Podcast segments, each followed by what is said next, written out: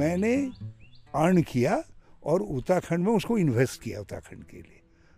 और उत्तराखंड ने मुझे ठोकर मारी और मैं फिर खड़ा हुआ, फिर मैं फिर ठोकर मारी। ठोकर शायद इसलिए भी मारी रावत जी, क्योंकि अब आप बहुत बार भू कानून की बात करते हैं और राजधानी की बात करते हैं। राजधानी का सवाल आपके रहते इतना बड़ा सवाल नहीं था कि उस पर एक मुख्यमंत्री फैसला नहीं ले सकता था।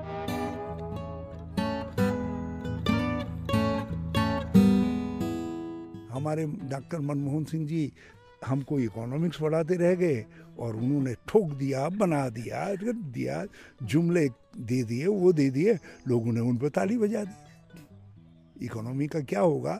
हम उसके साथ, मनमोहन सिंह जी के साथ, आज भी चिदम्बरम आदि के साथ उस पर सोचते हुए लगे हुए हैं और वो नए जुमले गढ़ दे रहे हैं और तब तक हम कह रहे हैं, ये क्या हुआ?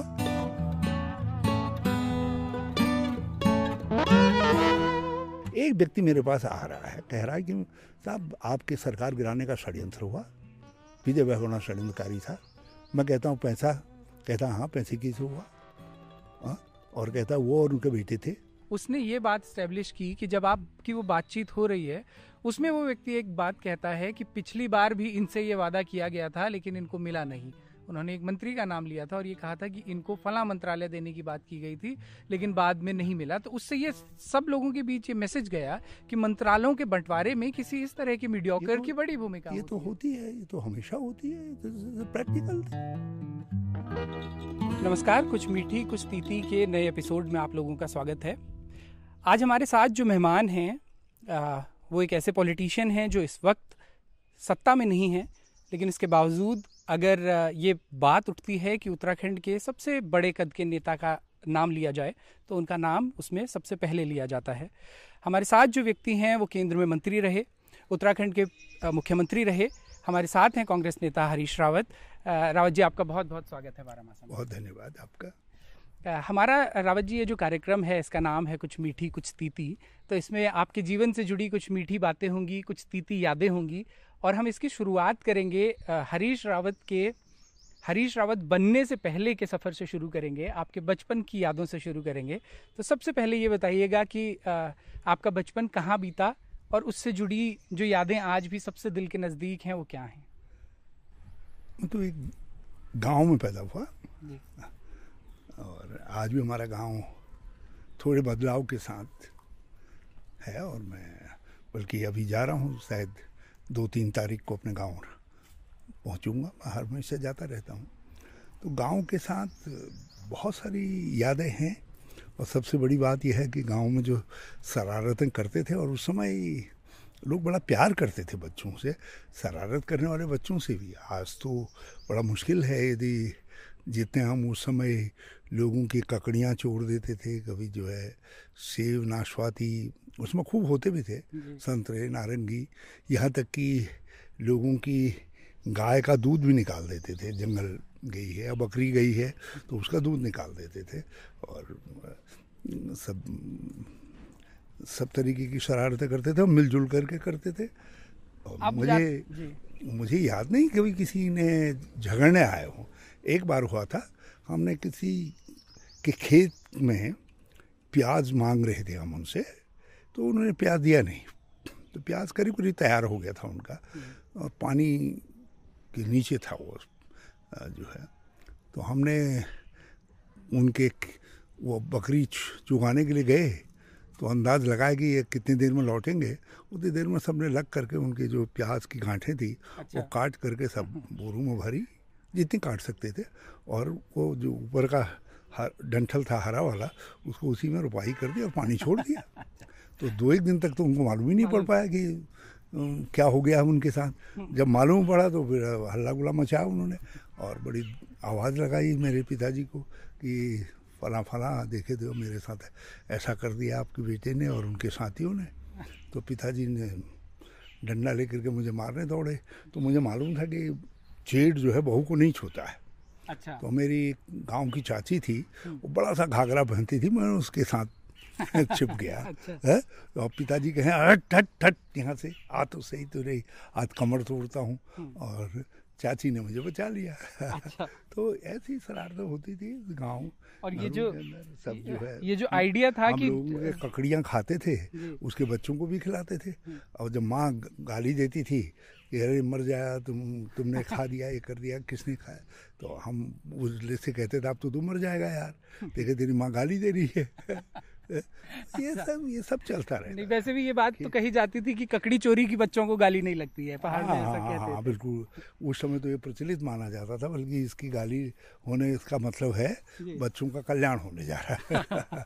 और वो आइडिया किसका था कि ज़मीन के नीचे से प्याज गायब कर ली जाए और ऊपर से जो है ये सब सब सब आइडिया सब बच्चे सब निकालते थे। हम तो देव पूजन भी करते थे भूमिया भी जगह जागर भी लगाते थे। हम्म, और जिस दिन वो कोहरा पड़ जाता था तो हमारे गाँव के बीच में और स्कूल के बीच में करीब पैदल में यूँ यूँ उसमें यहाँ स्कूल था यहाँ हमारा गाँव था तो ये उसमें जंगल भी पड़ता था थोड़ा हल्का था तो ढाई किलोमीटर पड़ता होगा हम्म, उसमें कोहरा लग जाता था तो कोहरे में दिखाई नहीं देता था गाँव से इधर बच्चे कहाँ गए करके तो उस दिन हम भूमिया देवता का पूजन करते थे अच्छा। और वो- कोई तेल लाता था कोई हो लाता था और वहीं जाकर लगाते थे जाते थे। तब पता चलता था बाद में कि ये तो बच्चे तो वहाँ के आए नहीं। तब शिकायत होती थी। मेरे पिताजी ने हमारे हेडमास्टर साहब थे चिंताराम जी उनको एक लाठी दे रखी थी। कह रखा था इसको पीटते रहना। आज तो मुझे आश्चर्य होता है जब कोई भी किसी के बच्चे को जरा सा डांट दे पीट दे तो उसमें बहुत बड़ा तमाशा बन जाता है। कानून तक की बात आती है। और उस समय जो है पीटने के लिए छड़ी देते थे कहते थे अभिभावक ही हाँ, मेरे पिताजी जो है राजेश सिंह जी जो है वो देते थे चिंताराम जी को जो है। हम्म, लेकिन उन्होंने विचार में कभी उसका इस्तेमाल नहीं किया। अच्छा। इतने देवता आदमी थे और उनका व्यक्तित्व तो ऐसा था हम सब उनका बड़ा आदर और बड़े डरते थे बड़ा प्यार करते थे। अपने जेब में गट्टे लाते थे बच्चों को। खिलाने के लिए कलम अपने आप छील करके लाते थे स्याही बनाते थे सब आ, वो कमेटू होता है ना कमेटू? हाँ कमेटू के वो डिब्बे में उसको बना करके उसको सिखा दे आज भी मुझे उनकी याद है। और आपको ताजुब होगा डिग्री में मतलब यूनिवर्सिटी में किसने पढ़ाया मुझे याद नहीं। और इंटर कॉलेज के भी बड़ा कोशिश करके मैं रिकॉल कर रहा हूँ इस समय। लेकिन प्राइमरी की लेकिन प्राइमरी और जूनियर जी।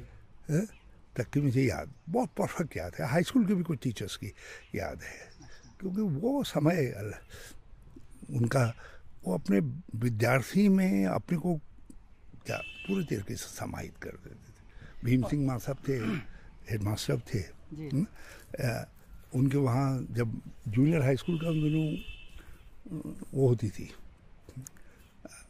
परीक्षा होती थी बोर्ड की परीक्षा होती थी तो पिताजी ने कहा भाई भीम सिंह जी इसको भी भेज दे रहे हैं आपके वहाँ तो उनकी लड़की एक और लड़की थी ओवरशेर साहब की और दो तीन हम लड़के थे हम लोगों का वहाँ पढ़ाई होती थी तो भीम सिंह जी हमको रात को पढ़ाते थे काम दे दिया कहा ये प्रमेय याद करो ये शाद याद करो ये सब याद करो जो कविता जो भी याद करनी है और खुद वो झपकी लेकर के उम्र थी तो उस झपकी लेते थे।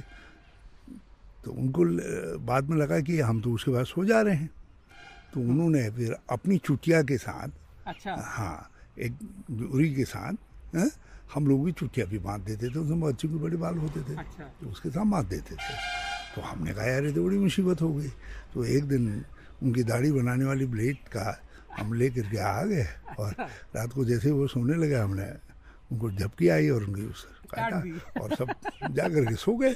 अच्छा। और दूसरे दिन पता चला जब उन्हें उठे चार एक बजे करीब हाँ। सब देखा सोए तो सबको उठाया अल्लाह गुला बचाया उन्होंने।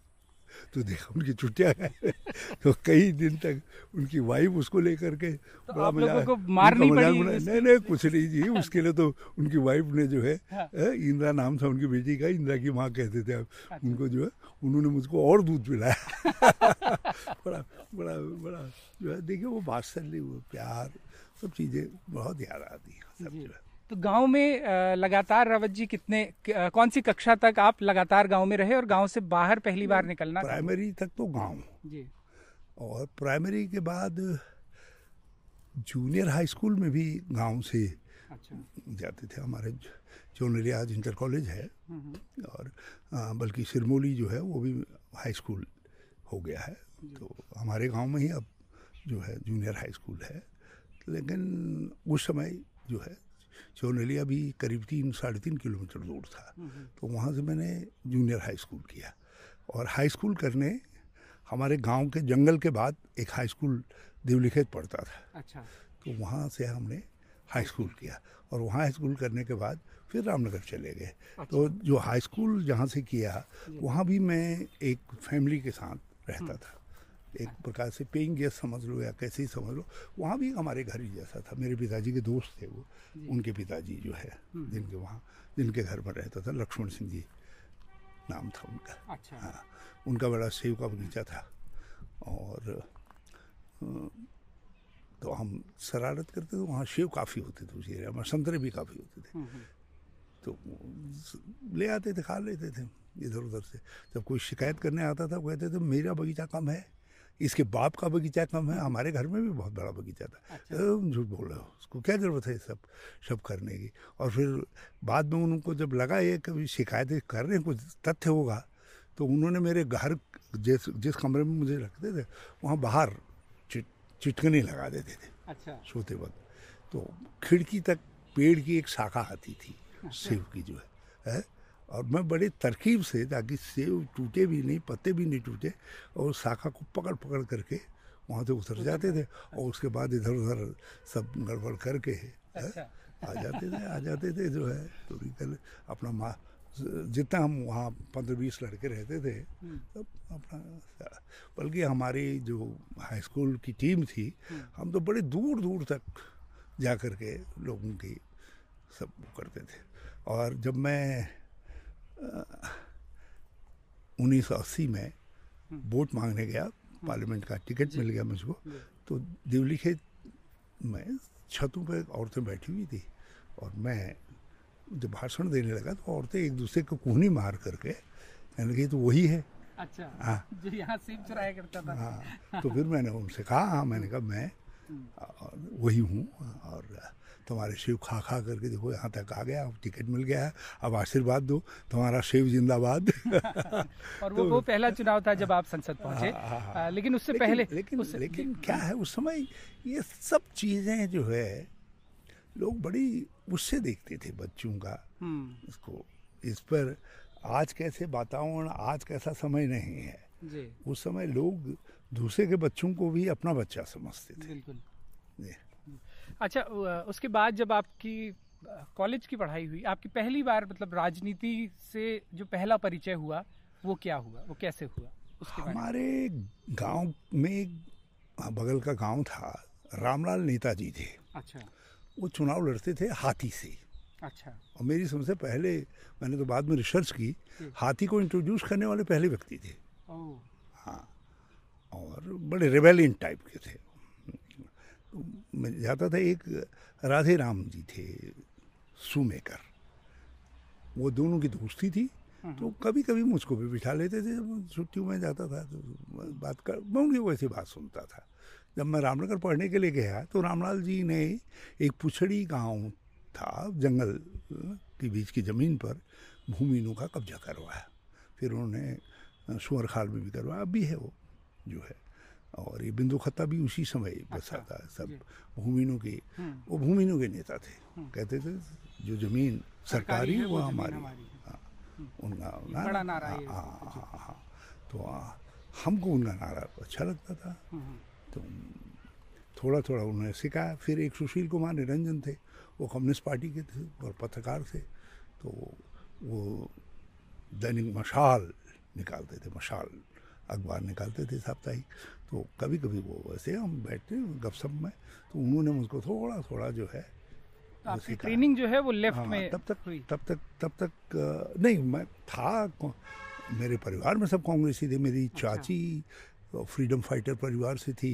उनके तो परिवार में पिताजी भाई चचा और बड़े भाई सब जेल गए थे।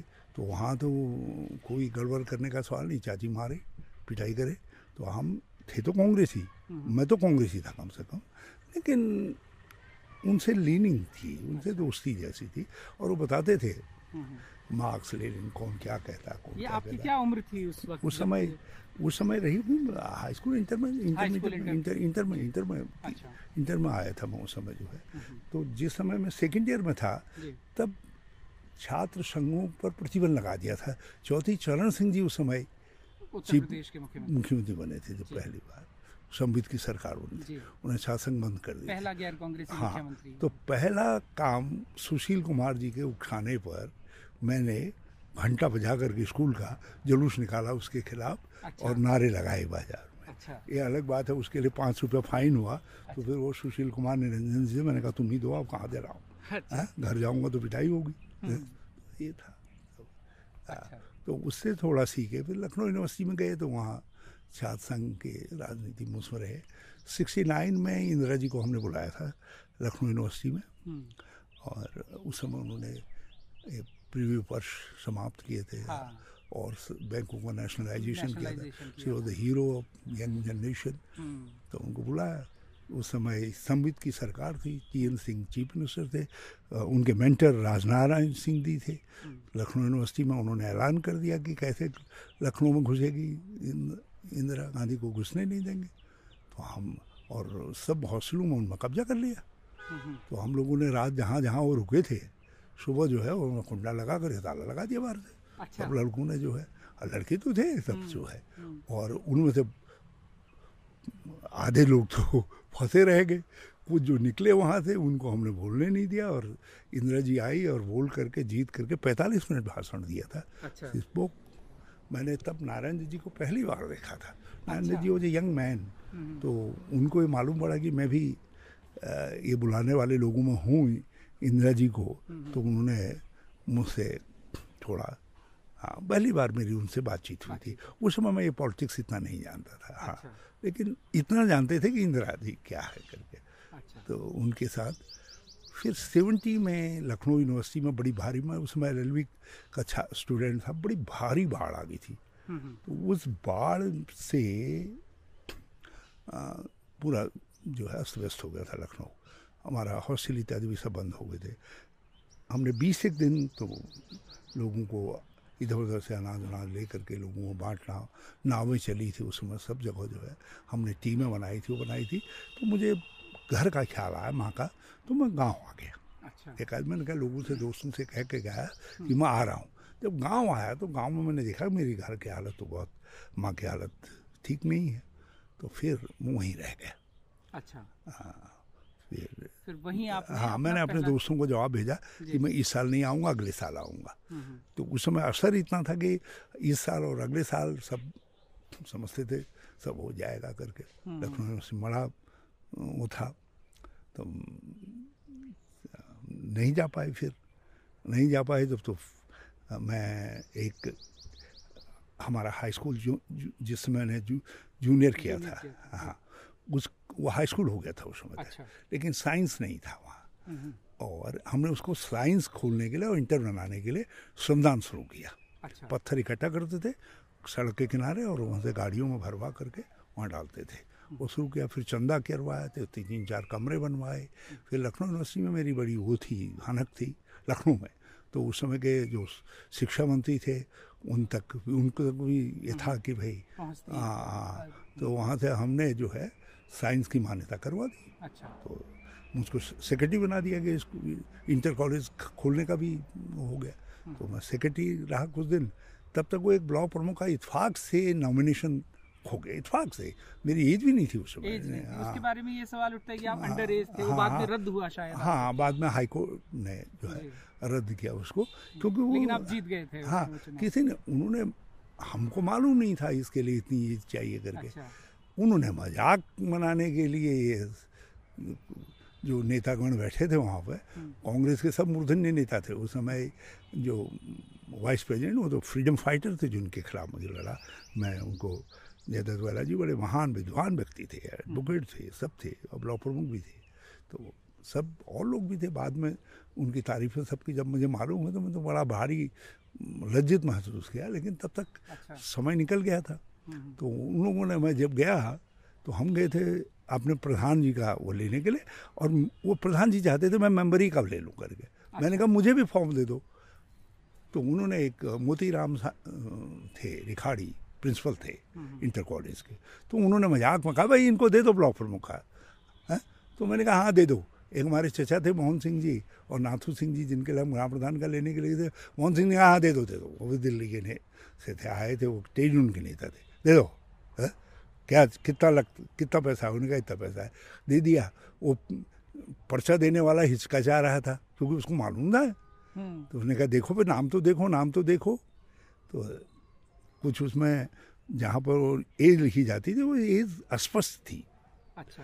तो उसने भी कहा था अब कोई दिखाई नहीं दे रहा है। अब सामने तो सभी देख रहे थे। हम्म, हम्म, लेकिन दे दिया पर्चा। तो नन टुक मी सीरियसली। और हमने भी सीरियसली नहीं किया। जब वहाँ से लौट के आए तो हमने अपने दोस्तों से बातचीत की जो। हम संधान करने वाले लड़के थे गाँव इलाके के हम्म, जिन जिनके साथ तो हमने बातचीत की। हमने कहा भाई क्या करें? उन्होंने कहा लड़ते हैं। पहले हमने इलाके के चक्कर लगाए हर घर वोट मांगने के लिए गए।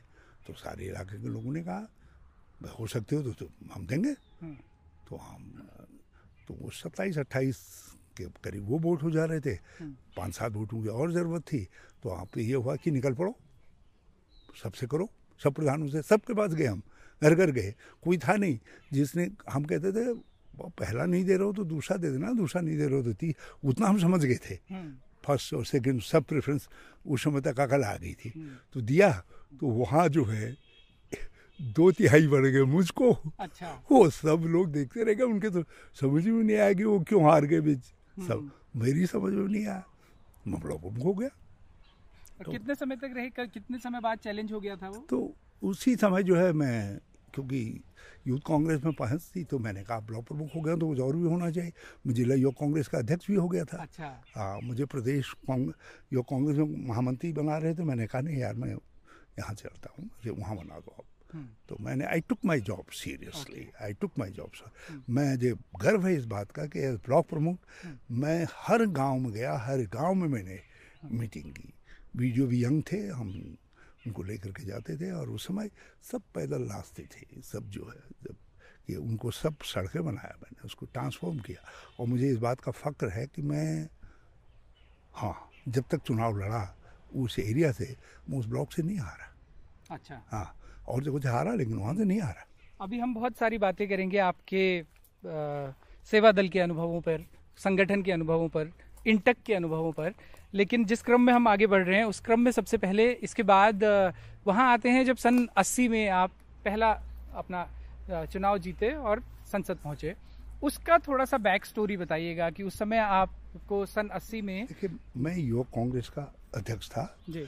उस नाते जो है मैं अपने ज़िले में हम्म, बल्कि ज़िले की जो कांग्रेस थी, उसकी बुनियाद आज भी उनमें से कुछ शांति हमारे हैं। एक प्रकाश जोशी जी, माँ साहब कहते हैं उनको नगर पालिका के चेयरमैन हैं। वो मेरे साथ महामंत्री थे। और भी एक धर्म सिंह जी थे उपाध्यक्ष थे, वो अभी अभी मरे हैं। एक इंद्र सिंह जी उपाध्यक्ष थे, वो दूसरे ज़िले में चले गए हैं और नगर बड़े उसमें हैं। और भी बहुत सारे लोग जो है उस समय हम हमने युवक कांग्रेस सब जगह गठन की सब गठन किया। तो उस समय भी सीरियस नहीं था मैं सर। फिर इमरजेंसी आई हम लोग उस समय संजय जी के काफ़ी नज़दीक प्रशंस नहीं नज़दीक नहीं थे प्रशंसक अच्छा। थे उनके प्रशंसक थे। नज़दीक तो मैं यहाँ पे मैं नज़दीक नज़दीक तो मेरी समझ से मैं छिहत्तर में आया उनके थोड़ा अच्छा। नज़दीक आया। और खैर बहरहाल मैं आप संजय गांधी की किस राजनीति से प्रभावित थे? जो आपने शब्द बहुत- कहा वो प्रशंसक बहुत रचनात्मक बातें करते थे। अच्छा। और एक बार नाम वो करने के बाद हम्म, फिर वो कर लेते थे। और पूरा घटनाक्रम को याद करते थे। उन्होंने जैसे ही मेरा नाम सुना मुझसे बोले हाँ माँ कह रही थी। तुम अच्छा। लोगों ने बुलाया था ना उनको हाँ? अच्छा। हाँ कुछ भाई वैसी चमत्कार करो। अच्छा। हाँ बिल्कुल सम वो अच्छा बहुत ये वो वाला दौर भी था रावत जी जिस समय पे फॉरवर्ड बात करने वाले नेता थे। खैर बहरहाल कटु मीठा जैसा भी रहा। सतहत्तर में मुझको असेंबली का टिकट कोई उस समय माँगता ही नहीं था। हम्म। तो मैं हरीश चंद्र सिंह रावत लिखता था बल्कि अच्छा। बाद में मैंने हरीश रावत हो गया। हम्म, हम्म, एक हरीश चंद्र सिंह रावत आज भी हैं। वो उस समय डिग्री कॉलेज के अल्मोड़ा के महामंत्री थे। और हमारे उसमें सेक्रेटरी थे या महामंत्री थे उन्होंने छोड़ दी। कांग्रेस जब इमरजेंसी के दौरान। इमरजेंसी के दौरान और उस समय चुनाव अनाउंस हो गए थे। अच्छा। तो बड़े बड़े अक्षरों में निकला Almora youth Congress leader quit Congress. Sunday में निकला। अच्छा। ना उसमें आ, क्या ये जो संडे मतलब दैनिक है बहुत बड़ा अखबार है। संडे टाइम्स संडे कुछ मतलब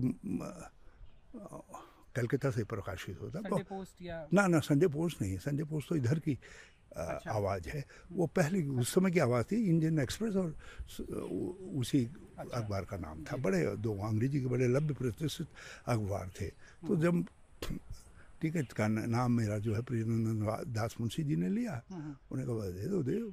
दे दो दे दो। तो मैं आया कुछ सामान वामान ले करके तो मैं पहुँचा यहाँ गजोड़ा। कुछ खाया। खाने के बाद जो है मेरा सामान कुछ छूट गया था।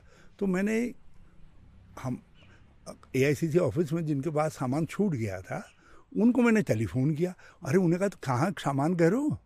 यहाँ तो तुम्हारा टिकट बदल गया है। मैंने कहा किसको दिया? उन्होंने कहा फला को दे दिया है। हाँ? मैंने कहा, उनसे पूछवाओ बात कराओ, उनसे उसी समय बात कराए।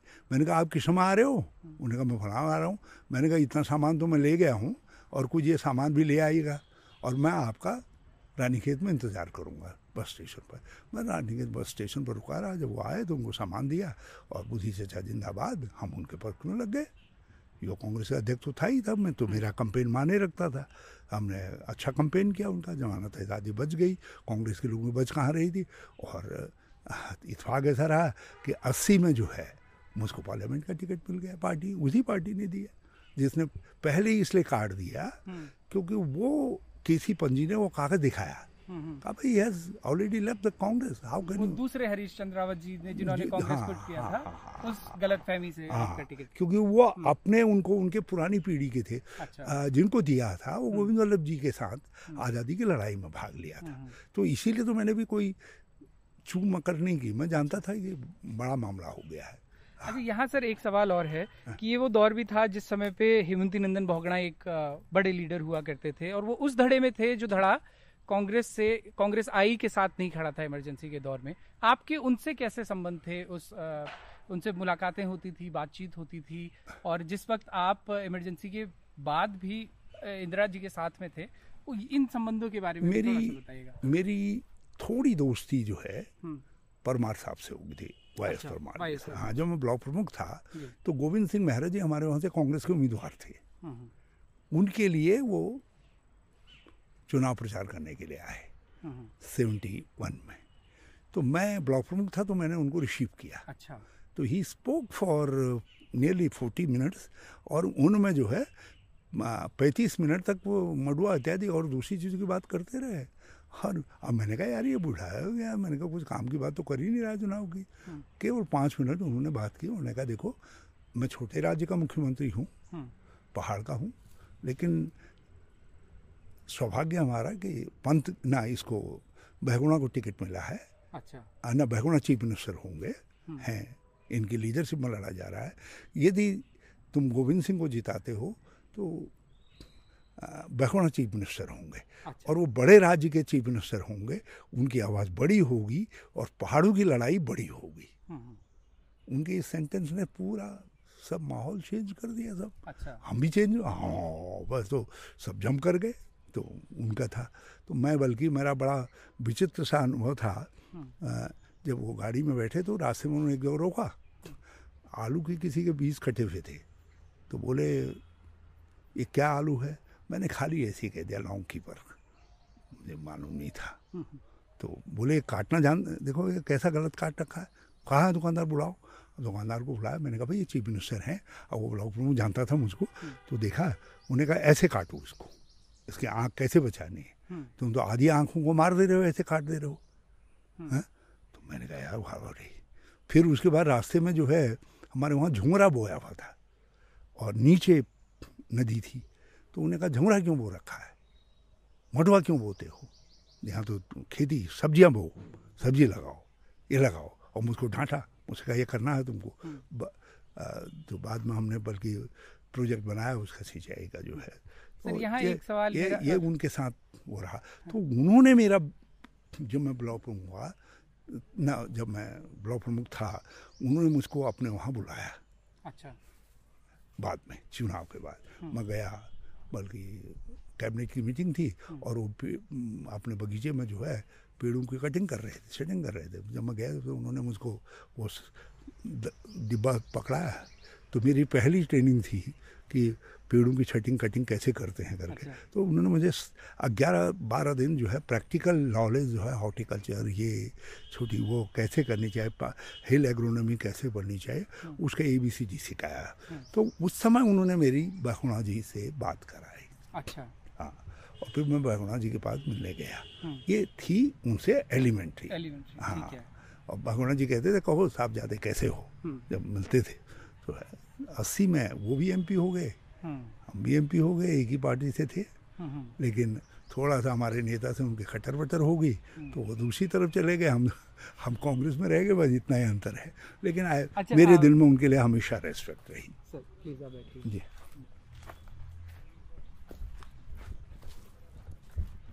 आ, आप बैठिए। परमार साहब का ज़िक्र छिड़ा है तो उन्हीं से जुड़ा एक सवाल ये, जो कई बार उठता है और उत्तराखंड में जो लोग एग्रीकल्चर को देखते हैं जो कुछ प्रोग्रेसिव वॉइसेस हैं, जो आंदोलन की बात करते हैं, ये सवाल बहुत बार उठता है कि, और आपने तो ये बात कई बार कही भी है कि उत्तराखंड में हॉर्टिकल्चर को बढ़ावा दिया जाना चाहिए। परमार साहब ने जब हिमाचल के वो पहली बार जब मुख्यमंत्री नियुक्त हुए तो यहाँ चौबटिया से वो सैंपल्स लेके गए, कश्मीर से वो सैंपल्स लेके आए और उन्होंने उसको ऐसे एस्टेब्लिश कर दिया कि हिमाचल के आज बहुत सारे इलाके सिर्फ़ सेब की वजह से संपन्न हैं। वो काम यहाँ उत्तराखंड में क्यों नहीं हो पाया? परमार साहब कितने साल रहे मुख्यमंत्री आपको मालूम है? और हिमाचल ने कैसे अपनी यात्रा प्रारंभ की? ऐसा नहीं था कि ओवरनाइट हाँ बिल्कुल। स्टेट बन गया था। स्टेट तो उसको इंदिरा जी ने बनाया था। हम्म। और यात्रा स्टार्ट की थी उन्होंने नेहरू के समय से जो है। और उस दौर में, देखिए, परमार एक दिन में नहीं बनते। हमारे लोग चमत्कार चाहते हैं। तो इसलिए हम चमत्कारी लोगों की धरती हैं हाँ? इसलिए हम बात परमार की करते हैं, लेकिन अपनी थिंकिंग को हम उस रास्ते पर ढालना नहीं चाहते हैं। उसके लिए मैंने कहा ना कि कितनी किस तरीके की सोच की ज़रूरत है? और उस सोच को जो है आगे बढ़ाना पड़ता है। पर ऐसा भी नहीं है कि कांग्रेस के पास मौके नहीं थे। शुरुआत में जो पहली निर्वाचित सरकार बनी उसमें आपकी सरकार को मौका मिला। हालाँकि मुख्यमंत्री कोई और थे लेकिन कांग्रेस की सरकार देखे, बनी। देखिए उस समय जो गवर्नमेंट थी उसके सामने पहली प्रायोरिटी ये थी कि स्टेट को व्यवस्थित करना है स्टेट का एडमिनिस्ट्रेशन को।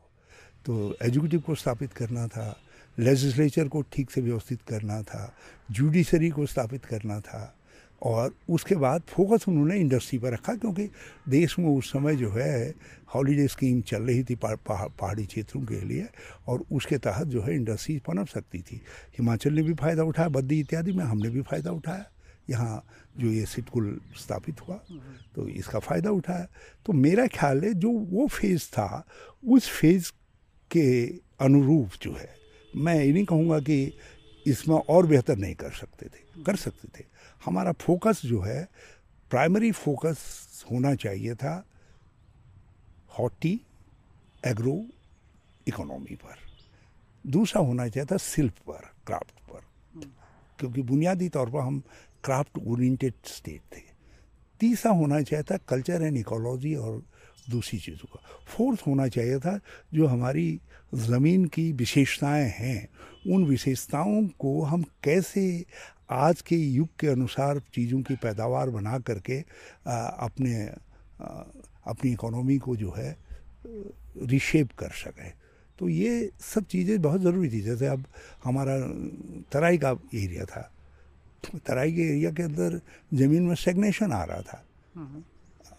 हमारी क्रांति के समय में हमने तरक्की की थी मगर स्टेगनेशन आ रहा था। तो उसको वहाँ हमको एक नई दिशा एग्रीकल्चर को देने की ज़रूरत थी। हमारा हरिद्वार में सारी कुछ संभव था बल्कि आपको ताजुब होगा जब मैं वहाँ सांसद बना था तो हरिद्वार अन्न उत्पादन में चौथे नंबर पर था। पहले नंबर पर उधम सिंह नगर दूसरे नंबर पर नैनीताल तीसरे नंबर पर नैनीताल देहरादून और चौथे नंबर पर प्रतिशत के हिसाब से पड़े एकड़ के हिसाब से। इवन गन्ने की पैदावार में भी हम वहाँ जो है दूसरे नंबर पर थे। अच्छा। तो मैंने एज एम उसको चेंज किया उनके एटीट्यूड को और आज मैं कह सकता हूँ कि उधम सिंह नगर के साथ वो उस बराबरी की लड़ाई लड़ रहा है। तो ये हम कैसे चीज़ों को देखते हैं समझते हैं आगे बढ़ाते हैं उस पर बहुत कुछ निर्भर करता है। अब ये बताइए चौदह साल लगे आपको कि पहली बार स्टेट ने कहा कि मडुआ भी पैदा होना चाहिए उसका बोनस होना चाहिए। उसमें बोनस दिया जाना चाहिए। या मोटे अनाजों मोटे दालों आदि का जो है खरीद मूल्य निर्धारित होना चाहिए और उसमें उसकी खरीद की हराजी की नीति होनी चाहिए। इट टू फोर्टीन ईयर्स तो आप कैसे बदल लेंगे सब चीज़ों को जो है? उत्तराखंड के सवाल अच्छा, सर वापस और फोर्टीन के बाद 2070 के बाद स्टॉप स्टॉप है। किसी ने मुझको एक व्यक्ति बता दीजिए किसी ने इस सरकार से उसके बाद आने वाली सरकारों से सवाल किया कि मडवे झुमरे कौड़ी आदि आदि या गहत आदि आदि पर जो बो, बोनस की स्कीम थी वो बंद क्यों होगी इस ये बहुत तो आप how, जो बात कर रहे हैं वो बहुत how can you change so this is a very important topic इससे लैंड रिलेटेड इश्यूज़ भी आपने पनवार साहब की बात कही। मैं कीवी मिशन स्टार्ट करके गया। सेव का जो मिशन मैंने स्टार्ट किया ड्वार्फ स्टेट उसका जो है बेल्जियम और वहाँ से आ, उसके पेड़ ला करके ताकि दो तीन हज़ार की हाइट पर भी उसको स्टार्ट किया जा सके। मैंने चूलू मिशन स्टार्ट किया मैंने एप्रिकॉट मिशन स्टार्ट किया। मैंने सब चीज़ों को जो है ताकि एप्रिकॉट मतलब ये अखरोट इत्यादि। बल्कि कुमाऊँ और गढ़वाल मंडल विकास निगम से मैंने कहा जितने पेड़ बांट सकते हो तुम अपने मुनाफे में से इन पेड़ों को बांटो सबको। मेरा मतलब था हर घर को एक एक दो दो अखरोट के पेड़ भी दे दोगे हम्म। तो अखरोट में इकोनॉमी हो जाएगी। आज मुझे मेरी बेहद खुशी है कि उसका प्रभाव है कि हम अखरोट उत्पादन में हिमाचल से आगे निकल गए हैं और कश्मीर का मुकाबला कर रहे हैं कर रहे हैं। थोड़ी सी बहल थी मतलब। अब तो हमने उनको चीज़ों को किसी ने सवाल किया नहीं। किसी ने नहीं कहा एक चीफ मिनिस्टर था उसने कहा तिमरू। तिमरू होता ना नाना जिसका डिटेल मैंने कहा तिमरू के पेड़ लगाओ तीन सौ रुपये बोनस दूँगा। जंगली होता है जंगली चीज़ें होती है। हम्म। लेकिन आपको मालूम है तिमरू की क्या कदर है? हम्म, हम्म। किसी ने कहा कि कोई एक चीफ मिनिस्टर कह रहा है कि भाँग कि कॉमर्शियल खेती करो कानून बना रहा वो बना रहा है। लेकिन सत्र के बाद चीज़ें स्टॉप हो गई रुक गई। और हम चाहते हैं कि उत्तराखंड के अंदर हम बड़ा भारी परिवर्तन ले आए। और उस परिवर्तन में पचहत्तर प्रतिशत हिस्से के लिए तो आपके पास सोच ही नहीं है। उत्तराखंड के अभी मेरे से बनाई गई तो उस सोच पर अमल नहीं किया। उत्तराखंड से जुड़े अभी बहुत सारे सवाल हैं पर जिस हम क्रम में बढ़ रहे हैं उसी क्रम में उत्तराखंड गठन के बाद वाले क्रम पे अभी थोड़ी सी आगे बात करेंगे। पहले अभी उसी क्रम में हम यहाँ तक पहुँचे थे कि आप 80 में पहला चुनाव जीते, उसके बाद लगातार आप पचासी में चुनाव जीते नब्बे में चुनाव जीते, आप लगातार सांसद रहे। उसके बाद शुरू होता है हार का सिलसिला। और हरीश रावत के बारे में ये कहा जाता है कि वो जितने चुनाव जीते हैं, उससे ज़्यादा चुनाव हारे हैं, लेकिन उनके, उसके बावजूद भी उनकी ये राजनीतिक जो बहुत मज़बूत गुण है, वो ये है कि इतनी हारों के बावजूद जहाँ लोग दो हार, पहली हार के बाद घर बैठ जाते हैं, इतनी हारों के बावजूद भी हरीश रावत जो है प्रासंगिक बने रहे और सिर्फ़ राज्य स्तर पर नहीं, राष्ट्रीय स्तर पर भी प्रासंगिक बने रहे। इस क्रम में 89 के बाद की अपनी राजनीति को आप कैसे देखते हैं? देखिए, मुझे हरीश रावत की हार का मलाल नहीं। व्यक्ति है, व्यक्ति जीतते हैं, हारते हैं। लेकिन मेरे साथ उत्तराखंड की एक ग्रामवादी, गरीबवादी सोच हार गई। किसी ने शिल्प और शिल्पियों के लिए पेंशन की बात की। किसी ने आपकी संस्कृति को, अब हमारे वहाँ तीन तरीके की जाग रहे हैं। जो है गंगनाथ से लेकर के मैंने उन सब का अध्ययन करके किसी ने कहा कि मंच तामड़ी में जो है हम जिस परंपरा को हमारे ये मानते हैं योगी जी जो है हम्म? नाथ परंपरा। नाथ परंपरा हाँ। अब उसकी धुनी है हम्म, मंच में जो है। मैंने उन चीज़ों को फोकस किया। मैंने कहा ये कल के हमारे आकर्षण हैं जो हमारे हम चीज़ों, हमने अपने इतिहास को, दूसरी चीज़ों को, इनको टटोला। तो लेकिन क्या है, मेरे बाद वो टटोलना ख़त्म हो गया। और अब उससे मैं हारा, मैं तो फिर भी ज़िंदा रह गया। इससे ज़्यादा क्या हो सकता? जितनी मेरी योग्यता थी, वो सब जगह मैं पहुँच लिया। और इसमें भी लोगों ने हरा रखा, लोग तालियाँ बजा रहे हैं।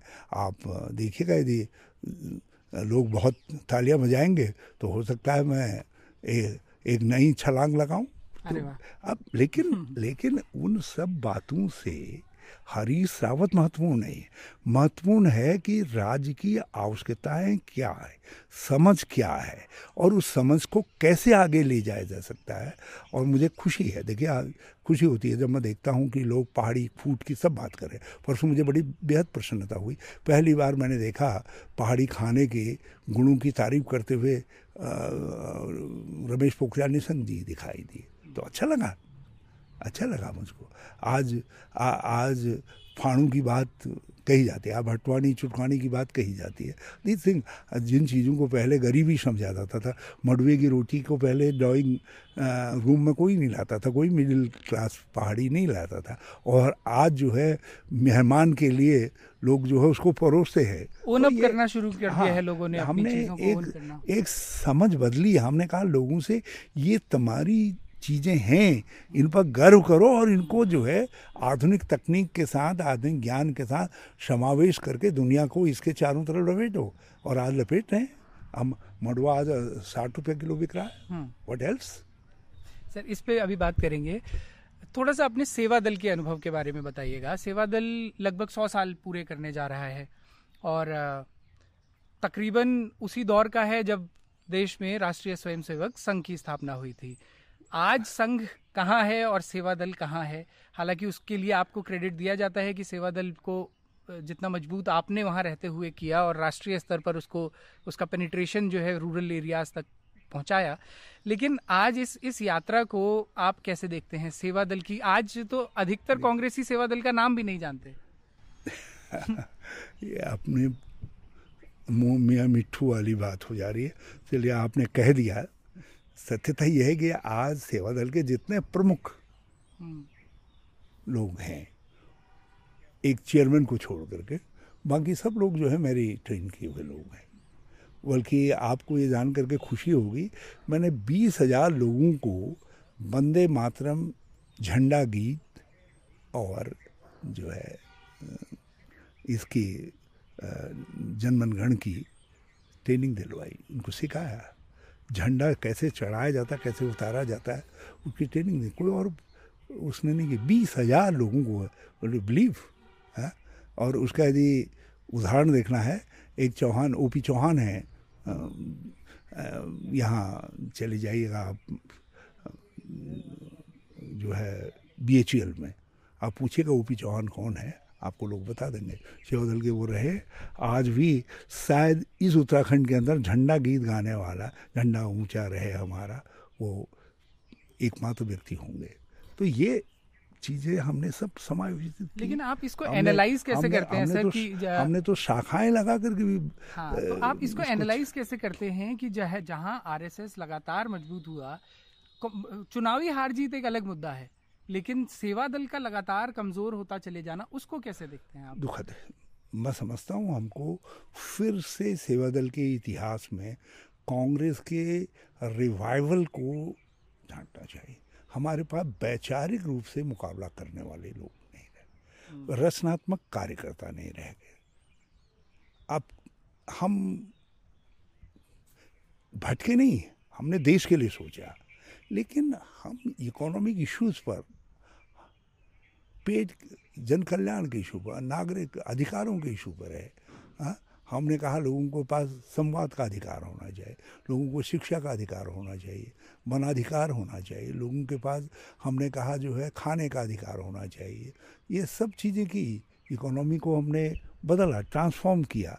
लेकिन इस सब करते करते हम कुछ बुनियादी चीज़ों को भूल गए, जिसकी इस देश के अंदर बड़ी ज़रूरत है, राजनीति के अंदर। एक चीज़ उसमें से है भारतीयता। भारतीयता। दूसरी है राष्ट्रीयता। हमारा तो नाम ही भारतीय राष्ट्रीय कांग्रेस है। कोई दूसरा राजनीतिक दल नहीं है इस नाम का। हम भारतीयता भी भूल गए हम राष्ट्रीयता भी भूल गए और बीजेपी वालों ने चुरा लिया। आर एस ने चुरा लिया और रचनात्मकता भी छुड़ा ली। सेवा दल के माध्यम से, कांग्रेस के माध्यम से गांधी ने तो रचनात्मक कार्यकर्ताओं की फौज खड़ी की। खादी से लेकर के दूसरी, तीसरी चीज़ों की मैं चुरा लिया नहीं कह रहा हूँ मैं आर एस एस वालों से समझ जाऊँगा, मैं उनका बड़ा आदर करता हूँ। दे अडॉप्टेड दिस थिंग्स उन्होंने अपने तरीके से, अपनी सोच से, हम प्लूरल हम बहुलवादी सोच रखते थे, हम भारतीयता का हमारा संदर्भ। सा था उन्होंने जो है, भारतीयता के संदर्भ को तू मैं, में बांट दिया, वो अलग बात है। लेकिन लेकिन हमारे इन गुणों को ले लिया। हम एक तरफा देखते रह गए। हमने कहा, हम इकोनॉमिक रिवोल्यूशन ले आए हम फला चीज़ ले आए हमने खाने का अधिकार दे दिया है, हम भूल गए, जिसको खाने का अधिकार मिला, उसको तो ये बात चटपटी लग रही है। अब हमने कहा, नहीं, हमने जो है, हम मिराज लाए, हम सुकोई लाए, हमने अग्नि जैसे मिसाइल बनाए लेकिन हम ये भूल गए कि उससे जो बालाकोट पर हमला करवा रहा है क्रेडिट तो उसको जा रहा है, है? हमने मंगलयान बनाया जिसने उसको छोड़ करके ताली बजवाई लोगों ने तो उसके चेहरे को देखा तो ये सब चीज़ें कुछ समय के साथ आते हैं और मैं समझता हूँ हर राजनीतिक दल के राजनीतिक इतिहास में कुछ सोच इत्यादि बनती रहती है मगर आपने जो प्रश्न उठाया रा, राजीव जी ने ट्रेनिंग पर बड़ा फोकस किया था सेवा दल पे भी किया था। उन्होंने कांग्रेस और यूथ कांग्रेस में ट्रेनिंग को स्टार्ट किया था वैचारिकता के पुट को स्टार्ट किया था। हम उसको भूल गए। हम हमको फिर उस रास्ते पर आना पड़ेगा। हमको फिर गांधी के रचनात्मक सिद्धांतों पर आना पड़ेगा। फिर हमको हमको गांधी नेहरू अंबेडकर की भारतीयता और राष्ट्रीयता हम्म। को अपना मेन संबल मांग करके उसके झंडे को लेकर के चलना पड़ेगा। एक बात बताओ वंदे मातरम किसने दिया? हम्म। इसको झंडा गीत किसने दिया? मैंने कहा ना कि झंडा ट्रेनिंग कहाँ से? मैंने थोड़ी पहले से बदल करता था ना। मैंने उसको ज़रा सा बड़ा रूप दे दिया मैंने बीस हज़ार लोगों को ट्रेनिंग का लक्ष्य बना करके एक मुहिम प्रारंभ कर दी। यही सवाल कांग्रेस के लिए भी उठता है। और आपकी तो पूरी जो राजनीतिक यात्रा रही है वो उस उस राजनीतिक यात्रा यात्रा के सहारे हम कांग्रेस की भी यात्रा को अगर देखने की कोशिश करते हैं आपने उस दौर में कांग्रेस को देखा है जब कांग्रेस अपने पीक पर थी इस देश में जहाँ छोटे ग्राम सभा के चुनावों से लेकर और केंद्र तक जब सबसे मज़बूत जो कांग्रेस का दौर रहा उस दौर में भी आप रहे और ये दौर भी आप देख रहे हैं जब कांग्रेस शायद पूरे आज़ाद भारत के इतिहास में अपने सबसे कमज़ोर दौर में है। इसमें इसमें एक बड़ा सवाल तो सर लीडरशिप का भी है कि ये बात कई बार कही जाती है कि अभी हमारी टीम के ही अगर मैं कुछ लोगों से पूछूँ कांग्रेस अध्यक्ष राष्ट्रीय कांग्रेस अध्यक्ष का नाम बताओ तो ये कंफ्यूज हो जाएँगे। या इन्हें ध्यान नहीं आएगा राहुल गांधी हैं सोनिया गांधी हैं या कोई और है। तो ये जो कमज़ोरी है लीडरशिप की सेंटर लेवल एक सवाल आपसे करूँगा। जी। और उत्तर भी मैं ही दूँगा। हमने जब आर्थिक परिवर्तन की बात कही हमने जब आर्थिक सुधारों की बात कही, हमने जब लोगों को, आम आदमी को ये कहा कि इसको गरीबी की रेखा से बाहर लाना है, हर हालत पर। आप लगाइए, सत्रह करोड़ लोग दस साल में गरीबी की रेखा से ऊपर आए। जो लोअर मिडिल क्लास था, वो मिडिल क्लास बना। जो मिडिल क्लास था, वो ज़रा सा अपर मिडिल क्लास की तरफ़ को गया तो उन लोगों का मीनू बदल गया। हम्म। खाने का मीनू बदल लिबरलाइजेशन के बाद वो बड़ी तेज़ी से हाँ, हाँ जैसे तनख्वाहें बढ़ी। हम्म। मैं तो खुद पाइनियर था उस बात का लड़ाई लड़ी मैंने। फिफ्थ पे कमीशन और सिक्स पे कमीशन आदि की।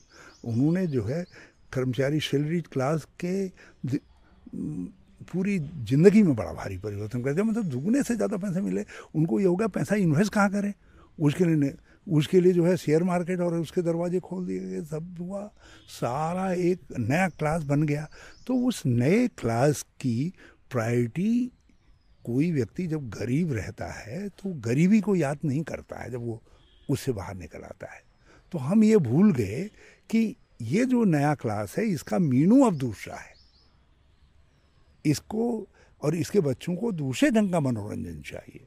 ठोक दिया, बना दिया, लड़ा दिया तो हमारे मोदी जी ठोक दिया, बना दिया, उल्ट कर दिया, जुमलेबाजी, ठोस बात करते हैं। अब हमारे हमारे डॉक्टर मनमोहन सिंह जी हमको इकोनॉमिक्स पढ़ाते रह गए और उन्होंने ठोक दिया, बना दिया दिया, जुमले दे दिए, वो दे दिए, लोगों ने उन पर ताली बजा दी। इकोनॉमी का क्या होगा? हम उसके साथ, मनमोहन सिंह जी के साथ, आज भी चिदम्बरम आदि के साथ उस पर सोचते हुए लगे हुए हैं और वो नए जुमले गढ़ दे रहे हैं और तब तक हम कह रहे हैं, ये क्या हुआ? अरे क्या हुआ?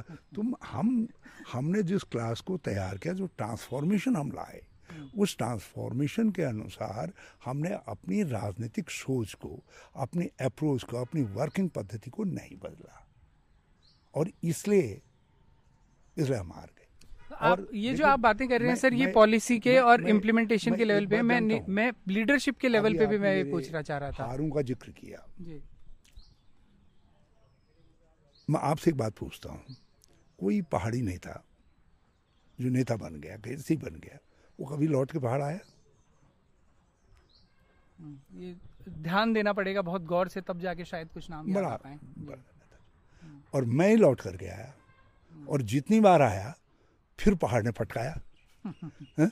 फिर खड़ा हो गया फिर मैं लौट करके आया तो और आज भी आज भी आज भी मैं प्रतीक्षा कर रहा हूँ हम्म। जबकि जो लेटेस्ट मार है उत्तराखंडियत के सवाल पर है? वो दर्द जो है कभी कभी अभी ताज़ा है ताज़ा है लेकिन लेकिन क्या है हम हमारे लोग ये न तो इसीलिए लोगों को चाहिए कि जिस कांग्रेस ने ट्रांसफॉर्मेशन लाए सब बदलाव लाए ज़िंदगी के अंदर जिसने सारे अधिकार दिए उसको इतना मत मारो हम्म। कि तुम्हारी आवाज़ उठाने वाला कोई न रहे सर इसमें एक बड़ा संकट लेकिन लीडरशिप का भी है ना ये सवाल तो चलिए पॉलिसी के लेवल पे तो ये आपकी जो बातें हैं उनको हम समझ सकते हैं। लेकिन कांग्रेस ने आपको नहीं लगता कि पिछले 20 साल में सेंट्रल लीडरशिप में अगर देखें तो कोई ऐसा मज़बूत सेंटर का लीडर ऐसा उम्मीद जगाता हुआ नेता केंद्र में इतना मज़बूत नहीं रहा? जो सवाल मैं अभी कह रहा था कांग्रेस प्रेसिडेंट का। अब हम सीखेंगे ना। जुमलेबाजी हम भी सीखेंगे। नहीं बात सिर्फ़ जुमलेबाजी की नहीं है सर। मतलब सिर्फ़ ये नहीं कहा जा सकता कि जुमलेबाजी नहीं करते हैं तो ए, ए, एक बात तो है ना। हम हम यदि मैं यदि कहता कि हम हर खाते में बीस लाख रुपए भेज देंगे। ये बात तो राहुल गांधी ने कही थी। सोनिया जी मुझको निकाल देंगे। पर राहुल गांधी ने तो हर खाते में डायरेक्ट ट्रांसफ़र की बात कही डायरेक्ट ट्रांसफ़र की बात कही लेकिन उन्होंने कहा न्याय देंगे पाँच पाँच हज़ार रुपया। मिनिमम लाइवलीहुड का लोगों को एश्योरेंस दिया है? और दूसरे नमाई ने पट्टे ने कहा पंद्रह लाख रुपया हर खाते में। आप बता दो। उन्हें कहा गरीबी दूर। है?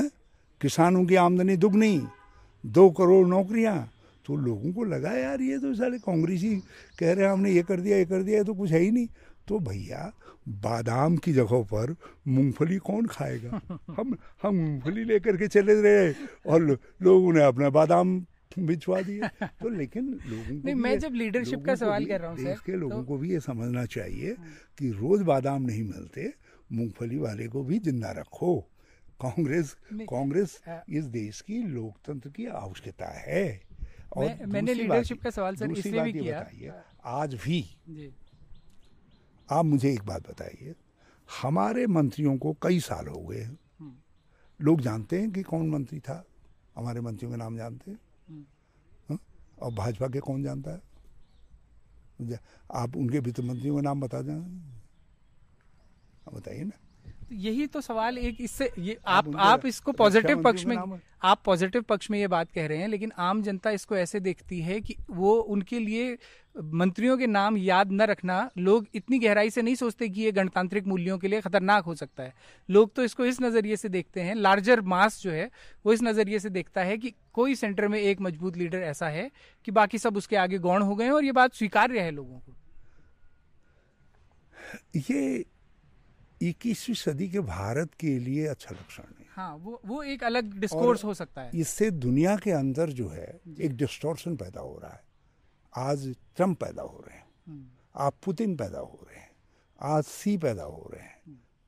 इन लोगों का लोकतंत्र में विश्वास है क्या? मैं वही कह रहा हूँ ये एक अलग क्या टर्की का शासक लोकतांत्रिक है? हम्म। तो आप ये दुनिया का चलन है। हम उस चलन में दुनिया को हम कांग्रेस नहीं बह सकती। कांग्रेस कांग्रेस है।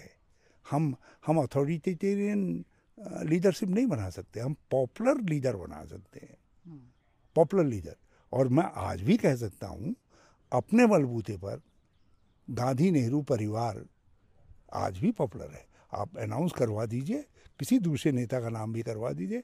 यहाँ कह दीजिए राहुल गांधी इस चौराहे पर आएँगे तो दस बीस हज़ार लोग राहुल गांधी जी का लेकिन अपनी पारंपरिक सीट से वो चुनाव हारना जीतना चलता रहता है। आ, आप आप एक काम कर दीजिए यहाँ के किसी नेता का नाम ले लीजिए बाज़ार में मैं मुझको भी जरा से निकाल लीजिए आप। तो आपको दस बीस हाथ हाई हुई कहते हुए मिलते हुए और फ़ोटो खिंचवाते हुए मिल जाएँगे औरों को नहीं मिलेंगे। तो इसका मतलब मैं हार गया तो इसका मतलब थोड़ी होगा कि ज़िंदगी ज़िंदगी ख़त्म होगी इसके साथ। नहीं मैंने तो कार्यक्रम की शुरुआत ही आपके इंट्रोडक्शन में ये बात कहते हुए करी मैं- है मैं कि आपकी। आपके मैं- कद पे और आपकी लोकप्रियता पे किसी मैं- को वो मैं तो जिस- किसी जिस- आपके जिस परिप्रेक्ष्य वोटर को भी जिस होगा। में आपने कहा मैं उस परिप्रेक्ष्य में कह रहा हूँ कि देश के लोगों को राहुल गांधी के चुनाव हारने के साथ इस बात को नहीं देखना चाहिए अटल बिहारी वाजपेयी जी 1984 का चुनाव हारे थे जंग जंगा रेड्डी जीत के आए थे आंध्र से एक दिन पार्लियामेंट में कुछ बोलते हुए उन्होंने हमारे नेता पर कुछ इंदिरा जी पर कुछ कह दिया था या मेडक से कुछ किया नहीं कुछ कह दिया था तो बुरा लगा हमको। तो हमने अटल जी पर जो सा चोट कर दी। राजीव जी ने मुझको बुलाया अपने चैम्बर में कहा रीस अटल बिहारी वाजपेयी अटल बिहारी वाजपेयी। हाँ हम लोगों को उनके पोजीशन को जीत और हार से अंडरमाइन नहीं करना चाहिए। और उसके बाद उन्होंने इस बात को फैसिलिटेट किया कि वो लौट करके आए पार्लियामेंट ये बड़ी बात है। हाँ? ये तो बड़ी तो ये चीज़ें देखिए तो मैं समझता हूँ कि राहुल हों सोनिया जी हों डॉक्टर मनमोहन सिंह जी हों ये ये सब अपनी जगह पर व्यक्तित्व हैं। हाँ। अच्छा केंद्र के सवाल से सर अब हम थोड़ी देर बाद इंटरव्यू को रैप भी करेंगे, लेकिन उत्तराखंड पे अभी काफ़ी बात करनी है, और ये बातें अब तीखी भी होंगी, क्योंकि जब बात उत्तराखंड की होगी, आपके मुख्यमंत्री काल की होगी तो कई तरह के सवाल भी होंगे।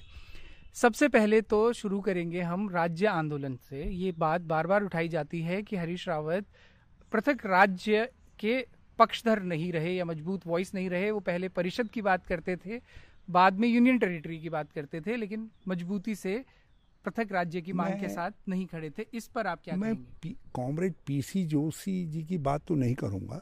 हम्म, कॉमरेड सुंदरियाल की बात भी नहीं करूँगा। और इवन सुशील कुमार निरंजन जैसे दूसरे लोगों की बात भी नहीं करूँगा। लेकिन मैं दो लोगों की बात ज़रूर करूँगा। जसवंत सिंह जी हम्म, इंद्रमणि बड़ौनी जी और काशी सिंह गहरी जी। मैं उनसे पहले अलग राज्य वाला था। प्रताप सिंह नेगी जी थे। हम्म, एमपी थे गढ़वाल से। हम्म, मैंने उनके साथ श्यालदे से लेकर के वहाँ तक की उपराई खाल उफरे खाल जी। तक की पद यात्रा की थी। तब आप पृथक राज्य मांग रहे थे या यूनियन टेरिटरी मांग रहे थे? हम पहाड़ी राज्य मांग रहे थे। एक जो अलग राज्य होगा हाँ, अलग- अपनी सरकार वाला? बिल्कुल अलग राज्य होगा क्योंकि प्रताप सिंह नेगी जी और अ, न- नरेंद्र सिंह बिज जी ने ज्ञापन दिया था इंदिरा जी को कि हमारा अलग होना चाहिए। गोविंद सिंह गोविंद सिंह मेहरा जी, दूसरे लोग उसके पक्षधर थे। उस समय जसवंत सिंह जी का अवतार नहीं हुआ था। जब जसवंत सिंह जी का अवतार कफलटा कांड के गर्भ से हुआ था। नहीं तो वो चुनाव हार जाते अस्सी का। यदि कफलटा का दुर्भाग्यपूर्ण कांड नहीं होता तो जसवंत सिंह जी तब भी मामूली वोटों से जीते थे। लेकिन काशी सिंह जी को हम ये समझते थे कि जब तक अलग राज्य की बात रहेगी उत्तर प्रदेश में हमारा दबाव बना रहेगा। तो मैंने हमेशा वो हों विपिन हों आप काशी सिंह इत्यादि से पूछ लीजिए। आई नेवर मैंने कभी उनके लिए बड़ी चुनौतियाँ खड़ अच्छा। हाँ मतलब अब ऐसा नहीं है। आप ए, ऐसा नहीं है। हाँ। उन्हीं के खिलाफ हाँ आप चुनाव लेकिन लेकिन हाँ लेकिन कांग्रेस में कांग्रेस राज्य के पक्ष में नहीं थी। और ये बात भी फिर इसीलिए लोगों को चुपती है कि जिस व्यक्ति ने ये कहा कि मेरी लाश पे प्रदेश बनेगा वो पहले मुख्यमंत्री बने। बन वो इतिहास समय होता है चीज़ें होती है। वो नारायण जी का समय आ गया था तो बन गए कांग्रेस का समय आ गया था बन गए। तो इसलिए हमने उत्तराखंड का समय लाने में मदद की। जैसे आप ये लगाइए मुझे आप भी याद है यदि किशोर उपाध्याय ये लोग ईमानदार हों। आज भी यदि ईमानदार रहेंगे भाजपा में जाने के बाद तो वो इस बात को कहेंगे कि इंद्रमणि बनौनी जी ने मेरे पास एक से ज़्यादा बार आकर के कहा कि कुछ तो करो। अच्छा। राज्य की बात तो खत्म होगी कुछ होगा ही नहीं। कुछ तो करो जो कर सकते हो करवाओ। कुछ तो करवाओ कुछ काउंसिल ही बनवाओ कुछ बनवाओ। उस समय कहीं की काउंसिल बनी थी। हम्म? ये बंगाल के ऊपर है जो गोरखालैंड का बना। तो उन्होंने कहा कुछ तो करो। अच्छा। मैंने अपनी दोस्ती का फ़ायदा उठा करके हम्म। राजेश पायलट को यूज़ किया। अच्छा।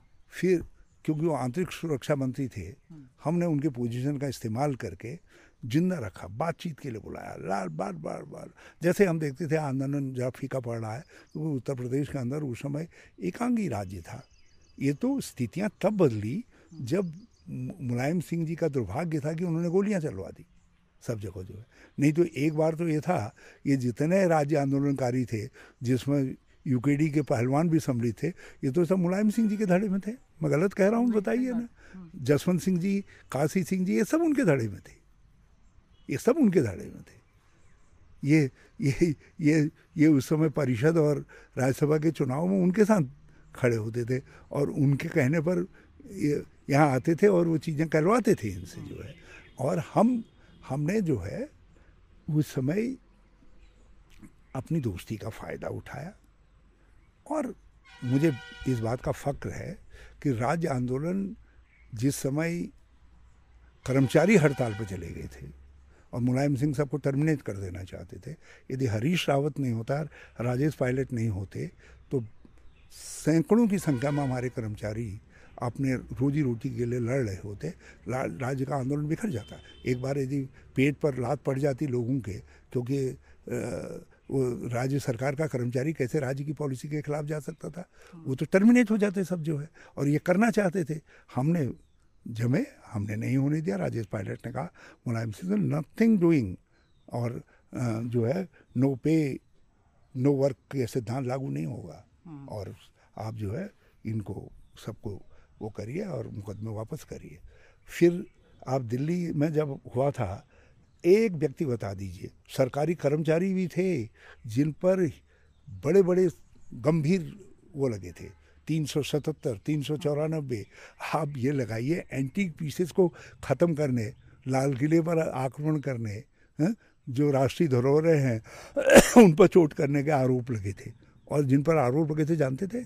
उनमें कौन लोग थे? उनमें सरकारी कर्मचारी भी थे। उनके नाम भी थे। बहुत सारे आंदोलनकारी थे। एक भी व्यक्ति बता दीजिए, किसी पर मुकदमा रहा? दिल्ली के अंदर हमारी हनक थी। जितेंद्र प्रसाद जी हमारे दोस्त थे। वो प्रधानमंत्री के सलाहकार थे। मारवा आज भी शायद ज़िंदा हैं। उनको आप बुला कर पूछे डीजीपी दिल्ली के डीजीपी थे। उनसे कहा गया नथिंग नो यार कुछ नहीं ख़त्म करो मामला। जो जल गया जला दिया जो कर दिया कर दिया ख़त्म करो मामला जो है। तो अपना अपनी भूमिका होती है आपने भूमिका अदा की और मैं आज भी कह रहा हूँ यदि मैं कांग्रेस में प्रभावशाली नहीं होता जिस समय नारायण दत्त जी के सी पंत जी सब भाग गए रहे थे कोई नहीं था इस मामले में राज्य के पक्ष में। छोटे राज्य के पक्ष में कलकत्ता अधिवेशन में प्रस्ताव मैंने पास करवाया, मैं लाया। मेरे दोस्त लोग साथ आए, जितेंद्र प्रसाद साथ आए, माधवराव सिंधिया साथ आए, राजेश पायलट साथ आए, मीरा कुमार साथ आई। कुछ तो आज भी इनमें से शख्सियतें ज़िंदा हैं, जिन लोगों ने मदद की। सब सब लोग जो है प्रियरंजन दास मुंशी आए, दूसरे लोग आए। हमने जो है छोटे राज्यों के पक्ष में, और जैसे नारायण जी कहते थे, मेरे लाश पर बनेगा अलग राज्य। वैसे ही जो है, किसी, केसी जी भी कहते थे, बिहार का विभाजन नहीं हो सकता नथिंग डूइंग और उनकी अध्यक्षता में हमने जो है, छोटे राज्यों के पक्ष में प्रस्ताव करवा दिया। उनको कहीं ले गए, विदेशी मेहमानों से मिलाने, उनको खाना खिलाने के लिए। और उस समय मीरा कुमार जी से अध्यक्षता करवा करके प्रस्ताव, राजनीतिक प्रस्ताव में इसको डलवा दिया। तब तक सारे देश और दुनिया में फ्लैश हो गया। कांग्रेस हैज़ पास रेजोल्यूशन के छोटे राज्यों के पक्ष में जहाँ की विधानसभाएँ चाहेंगी, वहाँ राज्य बना दिए जाएँगे। सब हो गया। केसरी जी को तो किसी ने पर्ची दी खाने के बीच से, तब वो धोती संभालते आया किसने किया किसने किया। और उसके बाद उन्होंने प्रण करके कहा कि हरीश रावत अब सेवा दल का चेयरमैन नहीं रह सकता। इसको कैसे हटाओ? तारिक अनवर ज़िंदा हैं, हमारे साथ है। तारिक अनवर से पूछेगा वो मेरे दोस्त से भी जा रहे वो कहें यार हरीश तू मुझकी क्यों फजीते में डाल रहा है? मैं उनका सलाहकार हूँ और तू ऐसा काम करवा दे रहा है यार तूने मरवा दिया हम सबको। मैंने कहा भैया देखो ये जो मरवाना है ये उत्तराखंड के लिए बहुत ज़रूरी है आप कर या जैसे तैसे निभाओ। फिर मैंने खुद ही इस्तीफा मैं चल चल दिया। अब उत्तराखंड की कुछ मैं, मैं ऐसे, ऐसे कह रहा हूँ जो आपने खट्टी मीठी कही जी। राजनीतिक बिल्कुल। ये राजनीतिक दुष्प्रचार था। ये दुष्प्रचार करने वालों से मैं आज भी कहता हूँ आमने सामने आकर के बात कर लो ना। अब हाँ। ऐसे ही कुछ कुछ सवाल और हैं। मैं उनमें एक मैं मैं, मैं एक स्टेबलिश नेता था। वो स्टेबलिश नेता होते भी मैं उत्तराखंड कहता था। और ये मेरी जैसी पोजीशन में होते तो कभी नहीं कहते। मैं यही तो कह रहा हूँ कि मैंने अर्न किया और उत्तराखंड में उसको इन्वेस्ट किया उत्तराखंड के लिए। और उत्तराखंड ने मुझे ठोकर मारी। और मैं फिर खड़ा हुआ, फिर मैं फिर ठोकर मारी। ठोकर शायद इसलिए भी मारी रावत जी, क्योंकि अब आप बहुत बार भू कानून की बात करते हैं और राजधानी की बात करते हैं। राजधानी का सवाल आपके रहते इतना बड़ा सवाल नहीं था कि उस पर एक मुख्यमंत्री फैसला नहीं ले सकता था। राजधानी गैरसैंण के सवाल को आप पर यह भी आरोप लगता है कि आ, कुछ लोगों ने तो जो पहली सरकारें आई उन्होंने तो कमीशन बनाया उसको लंबित किया उसको टालते रहे कुछ ने देहरादून और वहाँ के बीच में लटकाया लेकिन आपने एक नई जगह कालागढ़ की बात करके आपने ये कहा जाता है? हमने हमने तो मैं पहले से ही ये चाहता था कि राजधानी दो जगह हो या तो रामनगर काशीपुर के बीच में या जो है नरेंद्र नगर में। नरेंद्र नगर में तो ये जब आपने ये वाला ये जब आपने आइडिया थ्रो फ्लोट किया सर एक मिनट मैं मैं अपना सवाल एक बार बस पूरा कर लूँ। कह रहा हूँ इसलिए मैं कह रहा हूँ इस बात को क्योंकि वो चीज़ बहुत इजीली डुएबल थी। मैं मेरा सवाल सर ये है कि ये जो आपने जब ये बात कही ये आइडिया फ्लोट किया गढ़वाल कुमाऊं और इकोनॉमी सबके लिए बेहतर थे। पर राजधानी हमेशा से आंदोलन के समय से तय था कि गैरसैंण होगी आंदोलनकारियों की मांग से तय था। ये कुछ लोगों जो आंदोलनकारी अपने को कहते जिन्हें आंदोलन को मोनोपलाइज कर लिया था उनका आइडिया था। लेकिन हमने जब हमारे पास स्थिति आई तो हमने ये सोचा कि हम इस मामले को उलझाने के बजाय let us go with Gairsain Gairsain में जो कुछ किया वो तो मैंने ही किया। और आज लेकिन आज गैरसैंड को फाइनली अनाउंस करना राजधानी बहुत मुश्किल नहीं था। आप समझे नहीं। क्या मैं मोहम्मद बिन तुगलक हो जाता? यदि मैं तो... मैं मैं मोहम्मद बिन तुगलक तो आपने राज आप, आपने गैरसैंण की बात विपक्ष में रहते हुए तो दक्षिण ले गया। सोच अच्छी थी। उसने कहा यहाँ तो रोज आक्रमण दिल्ली पे होते रहेंगे। लेकिन दिल्ली वहाँ ले जाओ दक्षिण में। लेकिन वहाँ कुछ बनाया नहीं था। इसने मर खप गए सब। तो जिस समय मैं मैंने गैरसैंण शुरू किया उस समय गैरसैंण में बीस आदमी नहीं रह सकते थे। मैं मैं आपसे कह रहा हूँ हम्म। आप पत्रकार हैं जानकारी ले लीजिए उस दिन बीस लोग आ जाए तो गैरसैंण में नहीं रह सकते थे। तो कैसे आप राजधानी बना दें? नहीं आपसे ये एक्सपेक्ट नहीं हाँ, किया जा रहा था कि आप एक ही दिन में करें। आंदोलनकारियों की मांग ये थी कि 20 साल बाद करें लेकिन घोषणा कर दें कि आज से 10 साल बाद राजधानी गैरसैंण होगी तैयारी अब शुरू कर से भी ठोस चीज़ कर दी। जो बुलंद मीनार की तरीके से खड़ा है? विधानसभा विधानसभा भवन? है सर। हाँ। लेकिन सचिवालय की ज़मीन में तय करके गया और एजेंसी तय करके गया वेब को पैसा दे करके गया सत्तावन करोड़ रुपया दे करके गया क्योंकि एक दिन में तो हो नहीं सकता था। आपने विपक्ष में रह जितना समय उत्तराखंड में उसको दिया मैं मैंने जो है भराड़ी शहर को टाउनशिप बनाने के लिए टाउनशिप का काम और ज़मीन का नोटिफिकेशन का काम किया जिसको डी नोटिफाई बाद में त्रिवेंद्र सिंह जी की सरकार ने किया। उनसे तो सवाल किए नहीं। मैंने 500 लोगों के रहने के आवाज़ बना दिया। मतलब मतलब ये सीधी और मुख्यमंत्रियों के साथ मेरी तुलना नहीं कर सकते। हरीश रावत का किया गैरसैन में बोलता है। जो लोग आँखों से नहीं देखना चाहते हैं, वो उत्तराखंड को धोखे में रखना चाहते हैं। मैं आज भी कह रहा हूँ, जो आंदोलनकारी हैं, जो यहाँ के बुद्धिजीवी हैं, जो यहाँ के इस सोच के लोग हैं, जो इस सवाल को करते हैं, वो अपने को भी धोखा देते हैं, उत्तराखंड को भी धोखा देते हैं। हकीकत ये थी कि हद, जिस रास्ते पर चलना चाहिए था, जैसे शुरुआत होनी चाहिए थी, बनना चाहिए था राजधानी को, मैंने उसी रास्ते पर बनाया। और ये हरीश रावत था, जिस जहाँ लोग कहते थे पहाड़ मैदान में बढ़ जाएगा उत्तराखंड। सर दूसरी तरफ़ कहते थे देहरादून में भी तो उतने ही निर्माण कार्य होते रहे जिनको अब बहुत लोग इस तर्क की तरह इस्तेमाल करते समय में कोई निर्माण कार्य नहीं हुआ। कहते कहते थे लोग पहाड़ देश में बढ़ जाएगा। मैंने सबसे स्वीकार करवाया। पहले टेंट बना सेशन लाया धीरे धीरे धीरे धीरे बजट सेशन किया खड़ा कर गया।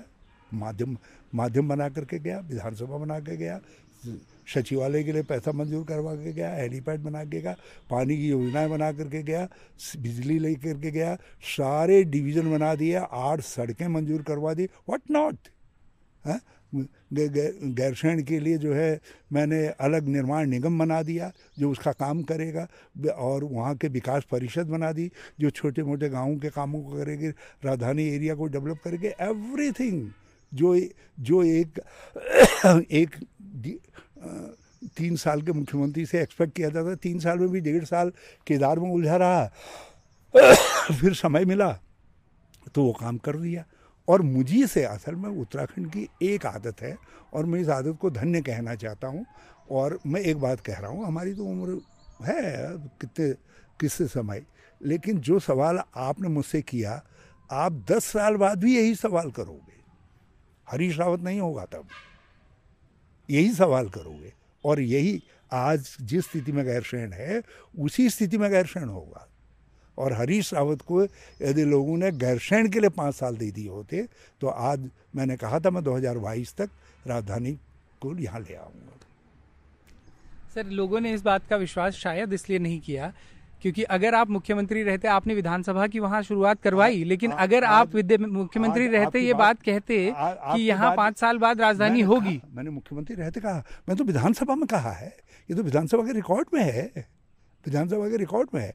मैंने कहा जो है 2016 का पूरा बजट सत्र एक महीने का होगा यहाँ होगा और 2020 में आप नई राजधानी में जो है अपना बजट सत्र भी करेंगे, शीतकालीन सत्र भी करेंगे, हर सत्र यही करेंगे करके। मेरा विधानसभा के रिकॉर्ड में है। लेकिन लेकिन दिक्कत क्या है? मैं गरीब घर का बेटा था, मैं सामान्य तरीके का व्यक्ति था। मेरा आचरण, मेरा व्यवहार, मेरी सोच, मेरा तरीका आम तरीके का है। इसलिए यहाँ का आम आदमी, यहाँ का उत्तराखंडी विश्वास नहीं करना उसके लगता था, यार, हम ही जैसा घर गुच्छुआ दिए क्या कर रहा है करके? यदि मैं कोई बड़े नाम तुर्रम खां खुर्रम खां के तरीके से होता तो आप मेरी बात पर विश्वास करते। और मेरी बात याद रखना, दस साल बाद भी आज ही की स्थिति में हो गए आज ही की स्थिति में जिस स्थिति में हो। तब हरीश रावत को याद करोगे कि हमने गलती कर दी, और मेरे लिए वो क्षण दुखद भी होगा और मूल्यवान भी होगा, क्योंकि याद करोगे। मैं एक बात जानता हूँ, मैं मुख्यमंत्री नहीं हो पाया, मुझे कोई अफसोस नहीं है। क्योंकि जो पहले मैं करके गया किसी और की ताकत नहीं है उन सब चीज़ों को कर देने की, उन पहलुओं को। ये कर दें।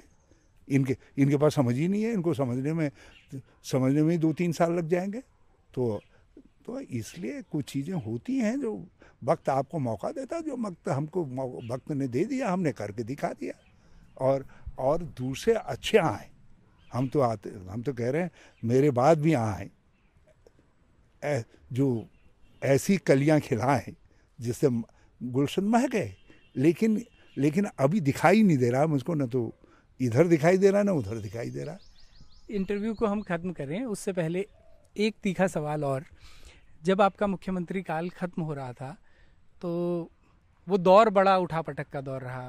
वो, हमने सब देखा कि कैसे राष्ट्रपति शासन लगा दिया गया, हालाँकि कोर्ट ने उसमें आपका ही, आपको, आपके पक्ष में उसके बाद कोर्ट का फैसला आया, लेकिन वो जो पूरा प्रकरण रहा और उससे पहले वो जो स्टिंग ऑपरेशन सामने आया उसकी वजह से ये कहा जाता है कि हरीश रावत के इतने लंबे करियर के ऊपर वो एक दाग की तरह से चिपक गया।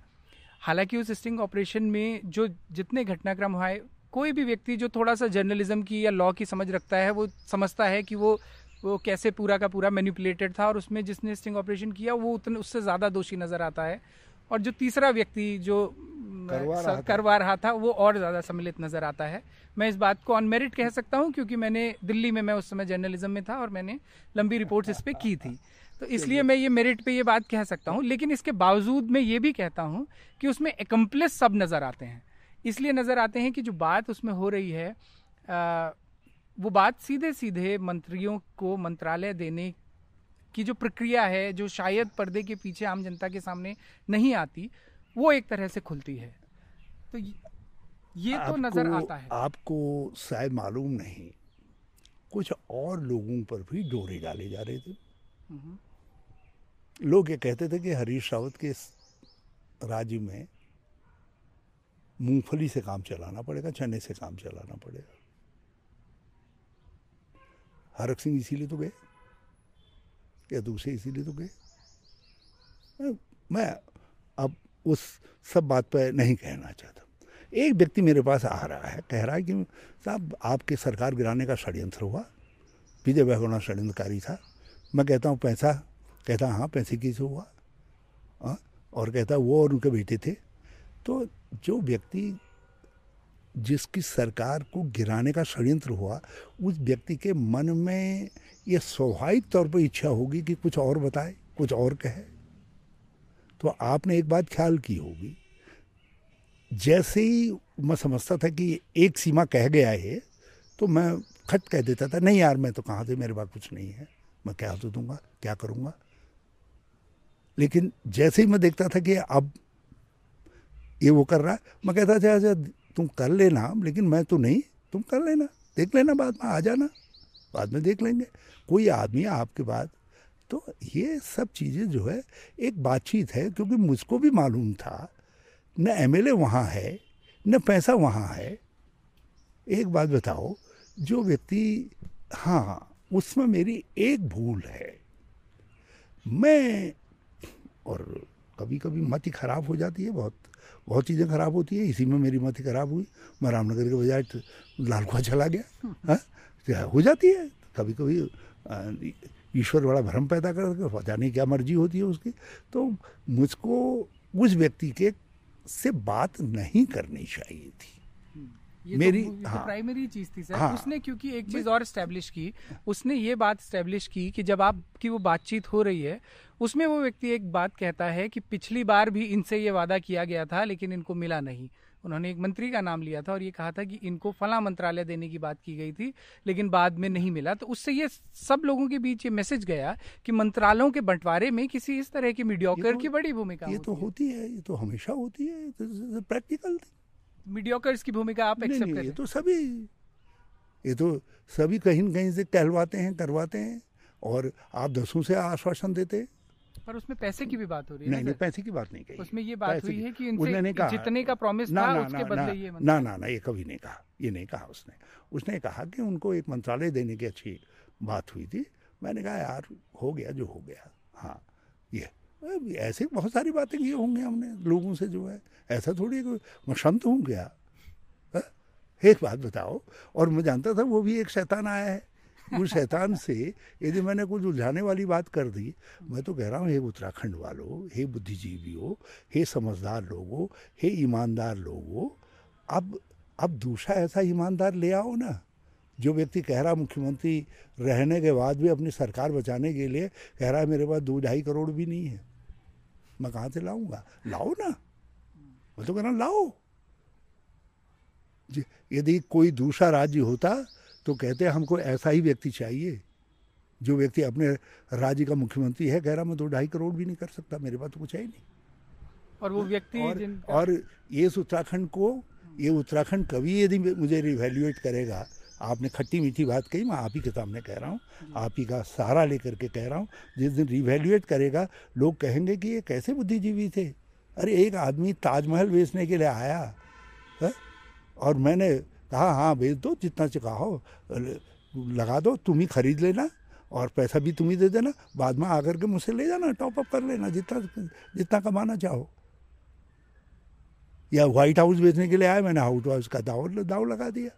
वजह ये कहने के कि कितनी खूबसूरती के साथ हरीश रावत ने एक ऐसे नेगोशिएटर को जो पत्रकार की आड़ में सब कर रहा है, उसको टाल दिया।